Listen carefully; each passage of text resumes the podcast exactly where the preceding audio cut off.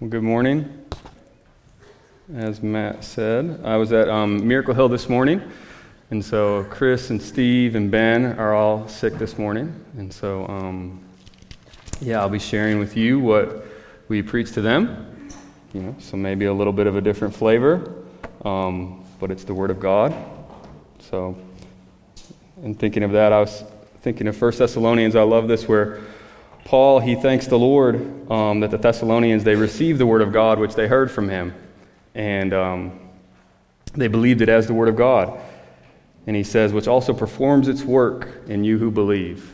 You know, the word performs work in us, even when we don't know it is, um, and when we do know it is.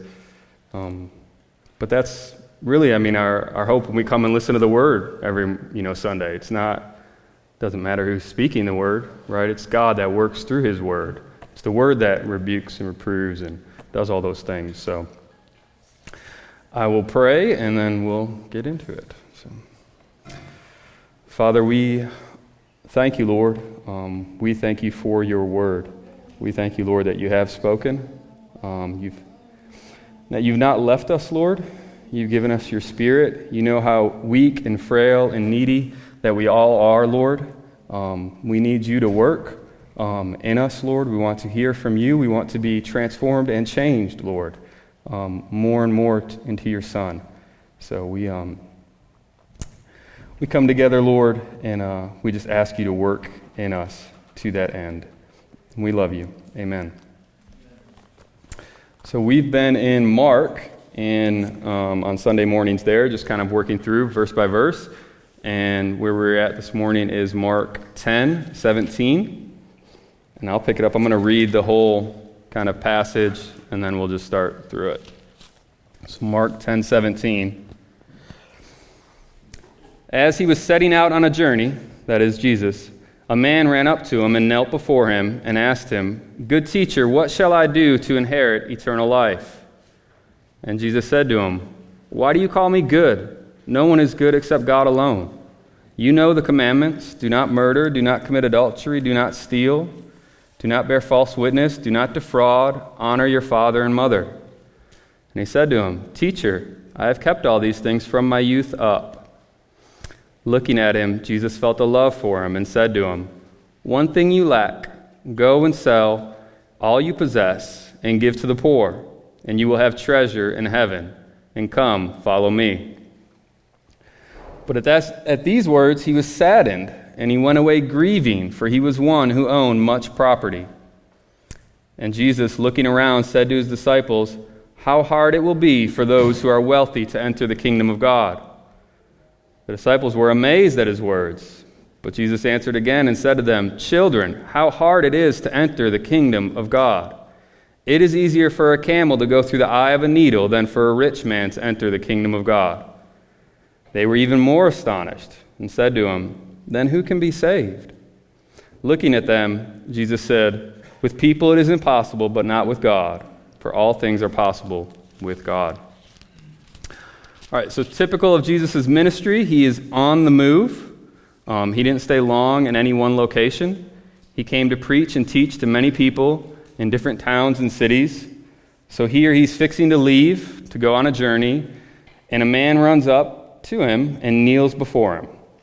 We don't know the man's name. The accounts included in three of the four Gospels, and in those accounts, we learn that he's a young man who is a ruler. That could mean he ruled over a synagogue, but the Gospel writers really don't go into much detail there.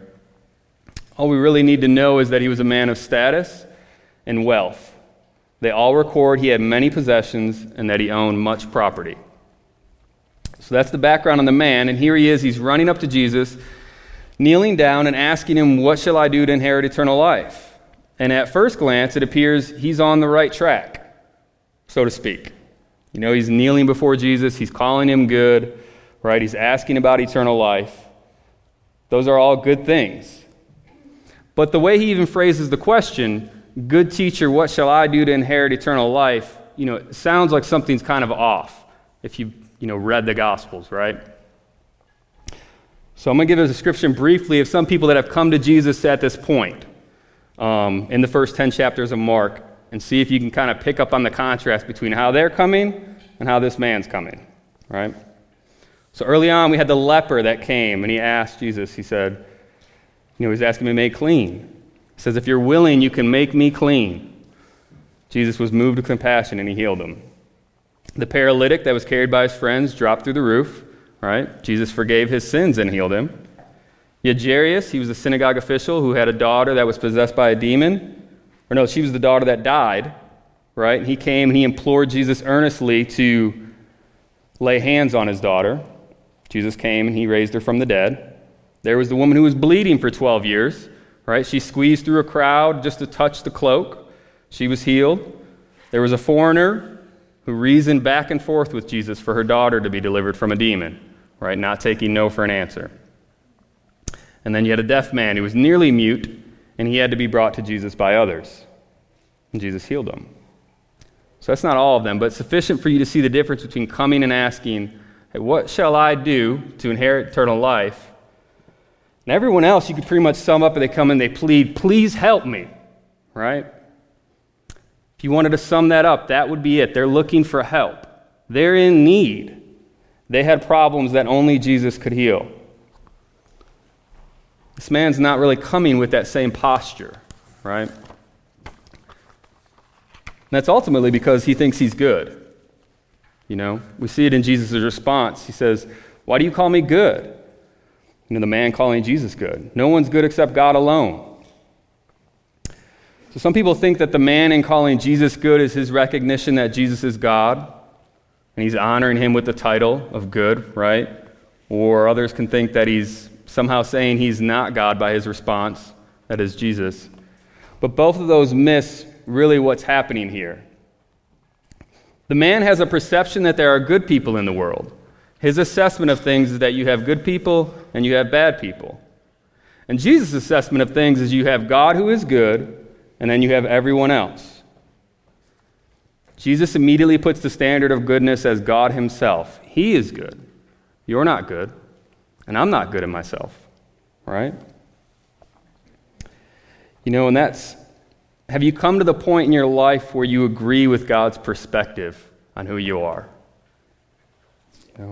And the reality is, it's utter folly to hold on to a perception of goodness or righteousness in yourself, right? It's foolish.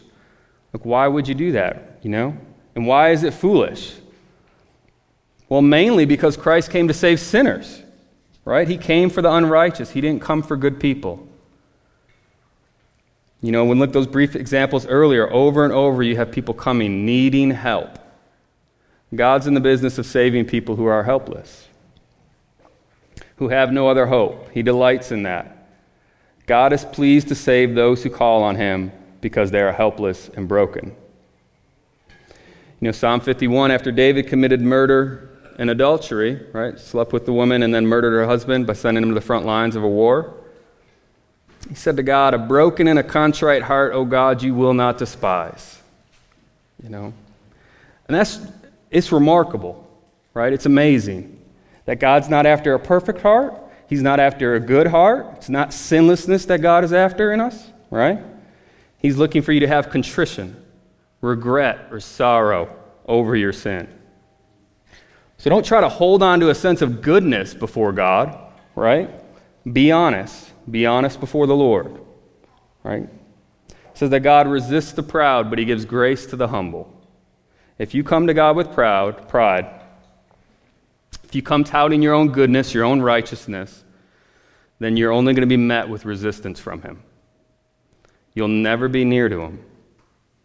But if you humble yourself, see things from his perspective, then you'll be met with grace grace, that unmerited favor, that favor that can't be earned. It comes with power to transform you, transform your life. It's only available to those who humble themselves, who aren't coming claiming their own goodness. So, back to the verse. Jesus says that only God's good, and then he points the man to the commandments. Right? He quotes five out of the Ten Commandments, and he also says, do not defraud. Right? So, why does Jesus point the man to the law? Right? What does the law do, and why was the law given? So, one of the main reasons and functions of the law, as many of y'all know, right, is to bring about the knowledge of sin. When you look at the law, it produces in you a knowledge of your own sinfulness. In Romans, it says, Because by the works of the law, no flesh will be justified in his sight, for through the law comes knowledge of sin. So Jesus wasn't sending the man to the, do the law so that he could be justified and inherit eternal life. Right? That's not Jesus' point in quoting the law to the man. Right? No flesh, no man is going to be righteous before God that way. That wasn't the purpose of the law. Jesus wanted the man to see his condition before God. You know, it's imperative that you know who you are before God. He says elsewhere that the law came so that transgression would increase. Transgression being another word for sin, a little bit of a different nuance. Um, but the idea is that the law comes in order that sin becomes more evident. It's not that the law produces sin, right? It's not that there wasn't sin before the law. It's that the law comes so you would know that you're a sinner. There's a picture in um, Pilgrim's Progress, right? It's an allegory. Y'all are probably a lot more familiar with it, right? Matt loves it. And, um, but all the story, the characters, and events are symbols of things in the Christian life, right? And uh, there's that one scene with the room with a very fine layer of dust, and it's on everything, right? You can't really see it, but it's all there. It's dust, and it's so fine. And um, a man comes in named Moses, and he starts with a broom, right, trying to sweep everything up. And what happens? the dust just gets kicked up everywhere. It turns into a huge dust cloud, and you see just how dirty the room really is. Right? The broom is unable to clean the room. All it can do is push it around and show you how dirty everything really is. That room is the human heart. That's what it is to represent, right? Moses comes in with a broom, which is the law. The law can't do anything about the dirt in your heart. It has no power to cleanse the heart from sin, right? That's why it's called the ministry of death and the ministry of condemnation, right? All it can do is come and condemn you. All it can do is come and say you deserve to die, right? Not that the law is to blame for our condition, but all the law can do is to show us that we're lawbreakers. And you know, so many people have a wrong perception of Christianity because they don't understand that. They think being a Christian is, hey, be a good person, obey the Ten Commandments, and God's going to send you to heaven when you die. Right? That's not what Christianity is. And, um, you know, I spoke to a man earlier this week. Uh, we got on the topic of death, right? And uh, I asked him what was going to happen when he died. And his response was, Well, God will judge me, and I hope I'm a good enough person to go to heaven, right? His name was Bino. And so I, uh, I'm thinking in my head like he says this, and I'm like, all right, well, hey, now got to talk to this man about Jesus now, right? Like, gotta, here we go. You know, got to kind of cross that line there. And so I say to him, I say, hey, you know, have you, you know, he'd been down here now, he was foreign, but he'd been down here for about 10 years. I'm like, so you've probably heard of Jesus, right, by now. Do you know why Christians believe in Jesus? And he's like, oh, I'm a Christian. Yeah, I believe in Jesus. You know, what he said was completely antithetical to everything Christianity says, right? I mean, Jesus just said, no one's good except God alone. The man's like, I'm going to die. I hope I'm good, and I'm going to go to heaven, right? Many claim the name of Christ and rely on themselves for their standing before God. They rely on their own performance.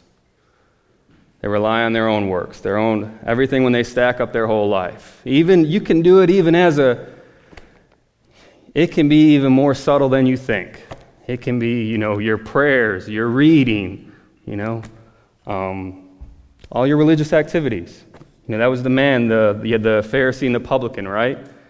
He fasted, he tithed, he had all those things. Those start to be the basis for your acceptance before God. We can't allow that to happen. You can't allow that to happen. All right? Let's keep going. How does the man respond to Jesus? Right? Jesus quotes the law to him, tells him, hey, nobody's good except God. And the man says, Teacher, I've kept all these things from my youth up. You know?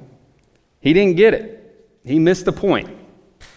His response wasn't, well, teacher, I tried, but I cannot keep the law. I need help. The law itself tells of needing a sacrifice before God. It tells me that I need a sacrifice, one to take away my sins, a lamb that has no blemish on it. Do you know where I can find a lamb that will take my sin away forever? And it wasn't his response. Didn't even register with him when Jesus told him that none are good. And you know, it's interesting. Jesus could have just kept pressing him there to say, hey, you're a lawbreaker. Let me show you why you've broken the law, right? But he doesn't. It's almost like it's here as an example. You see what happens when Jesus is set forth before someone that doesn't understand their condition before God. I presume a lot more of you are Christian in here than at my earlier audience. But um, you need to understand this if you're Christian. I, I presume you want to bear witness to his name, right?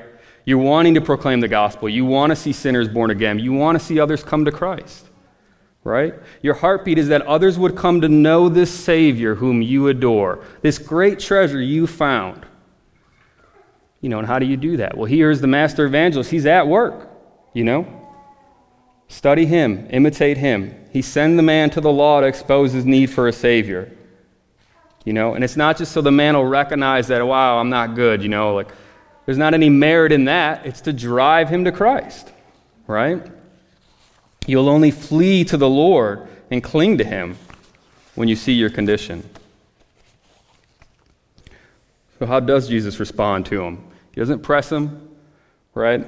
In one sense, he doesn't press him uh, to show that he's a lawbreaker. But he does turn up the heat. You know, says he looks at him, looking at him, Jesus felt a love for him and said to him, One thing you lack, go and sell all you possess and give to the poor, and you will have treasure in heaven. And come follow me. You know, isn't it good to know that Jesus loves sinners? Right? It's almost as if Jesus was kind of walking down the road here you know, he's set out on his journey. The man comes up, falls on his knees. The conversation begins, but Jesus doesn't even really look at him, it almost seems like, you know? But now, with this latest response of keeping all of these things, Jesus turns towards him and looks at him, right? Gazes intently at the man now. And that's what's amazing about the response. You have here Jesus, he's looking at a sinner who doesn't know his own condition before God, right? So, this man, he doesn't know as Jesus says in Revelation, that he's wretched and miserable and poor and blind and naked. You know, which is what a statement. You know, Jesus said those words to his church that had begun to say, I'm rich and have become wealthy and have need of nothing.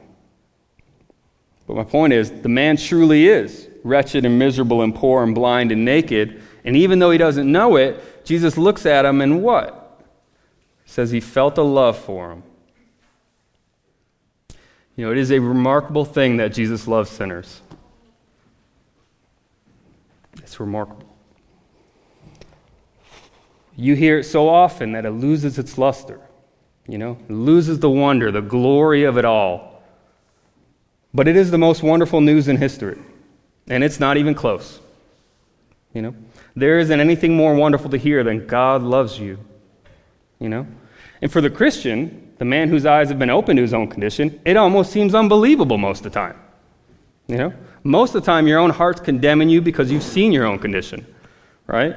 Your eyes have been opened, you've seen God is good, you know you're not, and you know what you deserve, and you have a difficult time actually believing that God loves you. You know? And that's why it's imperative that you hear the gospel every day. You know? Every day you got to be reminding yourself of these truths. You need to be bringing before your eyes and your heart that God loves you, and He sent His Son for you. And that's why the writer of Hebrews exhorts the Christians to encourage one another day after day, right? You need it every day. I need it every day. We need to be reminded of who we are and who God is. Some days you're able to be the encourager, and other days you need the encouragement. But we need it every day. We need one another. So Jesus looks at and feels a love for this man and he leads him to say, One thing you lack. Go and sell all you possess and give it to the poor. One thing you lack. It's as if Jesus is telling him, okay, well, hey, you only got to do one more thing. It's no big deal. It's just, it's one thing. You're right there. This is it. And then he says, sell everything you own. Not even just give your money away, you know? No, it's you sell everything you own, all you possess, and you give it to the poor. You'll get treasure in heaven for it, and then come follow me. Do that, and hey, you'll have eternal life. The one thing you lack is everything. Jesus wants it all. He wants everything you have. And not for himself. Jesus wasn't asking the man to sell and give the money to Jesus, right? Jesus didn't want the man's money. He doesn't want your stuff. Jesus is replacing the man's wealth, though. The man's wealth was the most important thing in his life, and Jesus commanded that he give it up and follow him. If there is anything in your life that you value more than Jesus, you need to give it up. Now, no excuses, there's no reasoning out of it. He gives no qualifications here. You know, he goes on to talk about giving up mothers and children's and farms, right? You know, I mean, I, I have a three year old son. Jesus doesn't want me to sell my house and leave my son on the side of the road, right? That's not what he's saying. We understand that. But he is saying that he must be more important to me than my three year old son. He is definitely saying that. If you love your children more than you love Jesus, then you aren't fit for the kingdom. You aren't qualified for heaven. You are not worthy to be his disciple, he says. That's difficult to hear, you know? But he said the way is difficult, and there are few who find it. It's not an easy path that he's setting forth before people, right? Wasn't an easy thing he set before this man, you know? Sell everything you own and go give it to the poor. You know? Jesus himself, he is the way and he is the path. You know, what I mean is, he ends here, he says, and come follow me. And you can sum up the entirety of Christianity with that right there. Come, follow me. What is it to be a Christian? It's to come to Jesus and follow him. You know? What's eternal life? Well, it's, it's in Jesus. It's that relationship of Him being your master, your Lord and Savior and God, and you follow Him. That is eternal life. It's in that relationship that you will know Him and enjoy Him forever and ever So, question what is it to follow Jesus? You know, for this man, it was simple, like, simple in the sense of Jesus was heading out on a journey. So physically, for him, it was, hey, go sell your stuff, right? Leave it all to the poor, and then come and physically walk and follow me. Right? But what does it mean for us now when Jesus is ruling in heaven and we're here on earth? You know, you can't likely like go out and go down to the corner and find Jesus and start following him and walk wherever he goes, right? Like that's not that's not what he means, right? You know, a lot of times people think that it's believing a certain set of facts about Jesus. You know, you say, Are you a Christian? Well, yeah, I believe, you know, he was born of a virgin, he died for my sins, I believe he's God. You know, those are all true and right things to believe. But that's not what being a Christian is. You know, it's following him. It means he replaces anything and everything else in our life as the central and most important person in our life. He doesn't become merely one of many different things about you. You know? It's not, I'm a family man, a construction worker. Y'all know I'm not a construction worker. A husband and also a Christian. Like it's one of a few different things about me but rather it becomes the premier thing that everything else in your life falls under. It's the defining thing of your life. I'm a follower of Jesus, and that shapes how I am as a husband, a worker, a father, a friend. Everything you have is shaped under that umbrella that, hey, I'm following Jesus. I look to him for all my instruction. I trust him to lead me and guide me. He's everything. You know? That's what he wanted from this man. He wanted this man to give up everything and trade it all for him. And the man wouldn't do it. Says the man was saddened, he went away grieved, for he was one who owned much property. He was sad and he was grieved, but not enough to give away his wealth. You know? as a side point, don't think you've done someone a disservice because you tell them hard things about Jesus and they walk away upset. You know? Jesus loved this man. And that love led him to speak to him difficult things. And at the end of the interaction, the man was grieved and didn't follow him. Right? Not everyone's going to believe, most won't. You can't be moved from the truth. You can't water it down. It's the only hope that people have, right? That's not love if you do that. You're just hating them. Tell them everything up front. Give them the whole thing. This is, hey, this is the cost. You know? You tell them it's worth it, but this is it.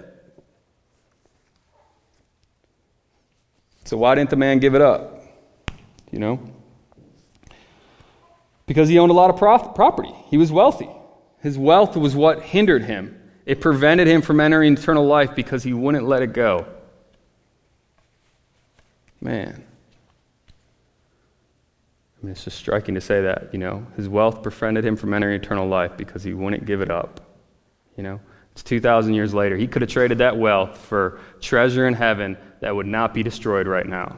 Still wouldn't be wearing out, right? Everything he held on to, it wore out in what, 20 years, 50 years? So his wealth. Jesus says it flat out. He, he points out wealth is the issue here. Um, how hard it will be for those who are wealthy to enter the kingdom of God. So, what is it about wealth that makes it difficult? Right? That should be our question. You know? Why is, why is it hard for a rich man? Why is wealthy? What's, what's wealth got to do? You know? So, wealth is a hindrance to entering eternal life or the kingdom of God or to be saved, right? Those are all synonyms. synonyms. It's a hindrance because it blinds you to your need. The rich person does not see their condition before God, and therefore they do not see their need of Him. And if you do not see your need of God, you will not be saved. Right?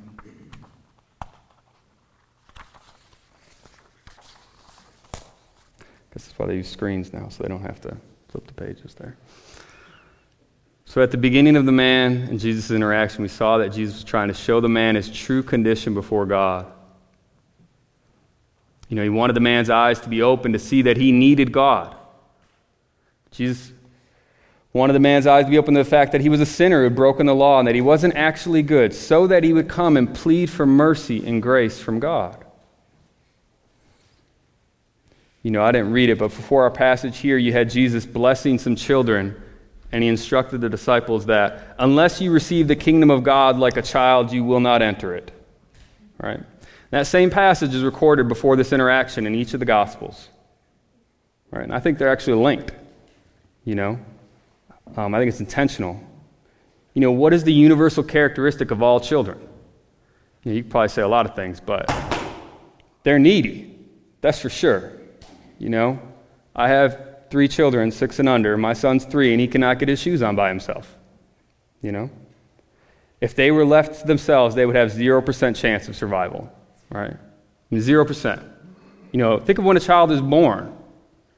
How needy are they? They can't even roll over by themselves, much less eat or walk or do anything, right? They are completely dependent upon others, right? Jesus wants you to realize that unless you have that same mindset towards God, that you are completely dependent upon Him and helpless unless He helps you, then you have no chance of entering the kingdom. And wealth is such a hindrance to feeling that need. You know, the church at Laodicea, they had begun to say, I am rich and have become wealthy and have need of nothing. They'd arrived, they'd begun to feel they didn't need anything from God. When Paul writes to Timothy about those who are rich in this present world, right? So there were rich Christians he instructed them not to fix their hope on the uncertainty of riches, but on God, who richly supplies us with all things to enjoy. So the rich Christians were told, hey, don't fix your hope on wealth, but on God. Right? Don't look to wealth to supply all your needs. Look to God. He is your hope. It says the disciples were amazed at Jesus saying it was hard for the wealthy to enter the kingdom. You know, I think back then, and it's still like this today, you know, wealth is often seen as a blessing from God, right? I'm not saying it not, or it can't be. But so many people measure their favor with the Lord with how wealthy they are, right? And that's, you don't want to fall into that trap, right? This man, so he was a ruler, he's possibly over a synagogue, he's religious in some sense, right? He's very wealthy. I imagine the disciples and everyone around said, Man, this guy's really favored of God. You know, God has really blessed this man. You know? So for Jesus to come and say, Hey, it's hard for this man to enter the kingdom, well, that's a shock to their way of thinking. You know? A couple of years ago, I, I talked to my cousin about where he was at with the Lord. Right? I hadn't seen him in like, I don't know, a year, or six months, you know? And like, yes, you say, Hey, how are you doing in the Lord? I mean, tell me about things. You want to know how they are, right? How they're really doing. And he said essentially that God had blessed him with so much work. You know, he'd owned his own business now, and he was doing great, right? God was so favorable by giving him all this work, he was able to make more money, right? Yet with all the work, he didn't have time for the things of the Lord. You know, he didn't have time to gather with the people of God or seek the things of the kingdom. You know? Does that sound like God's blessing in his life?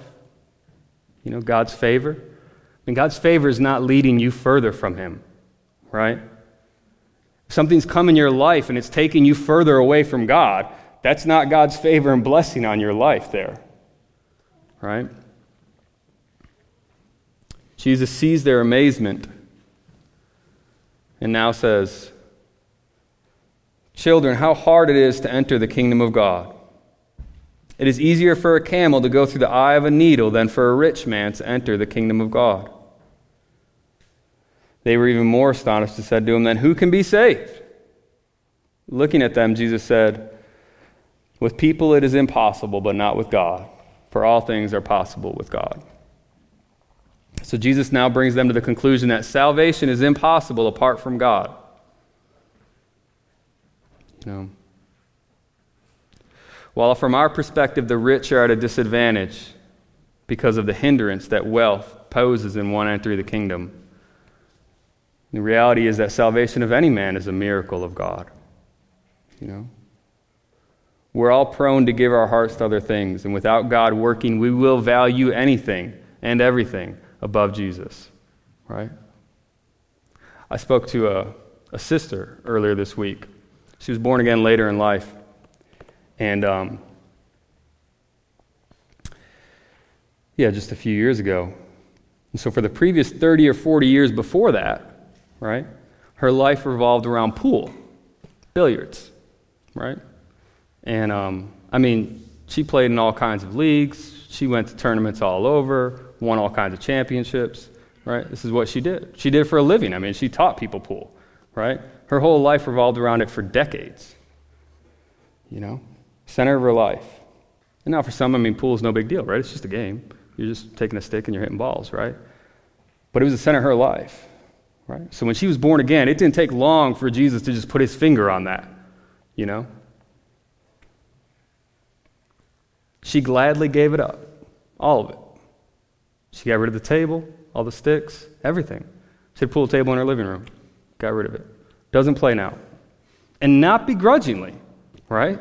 It's not like she really wants to play, right? She gave it all up with joy, you know? I mean, what happened? Well, God worked in her heart. It was impossible for her to make that change. She would have never made that change in her life, you know? But God came and He replaced everything that was important and lovely in her life. He replaced it with Jesus, you know? And she's willingly made that change. So, God is strong to replace anything in your life that has taken His place. That's all I have this morning. I'll pray and then we'll be dismissed. So. Lord Jesus, we thank you. We thank you, Lord, that you love sinners, that you're merciful to us. Um, Pray, Lord, that you would, uh, you would continue to teach us, teach all of us, Lord, of your value and your worth, that we would esteem you properly. Lord, that the world, we would not set our hope or fix our eyes on things that are fading away, Lord, but we would set them on you in heaven. You'd have all our affection, Lord. Um, we need you for this, Lord. Please take our hearts and seal it, as that hymn says. We love you. Amen.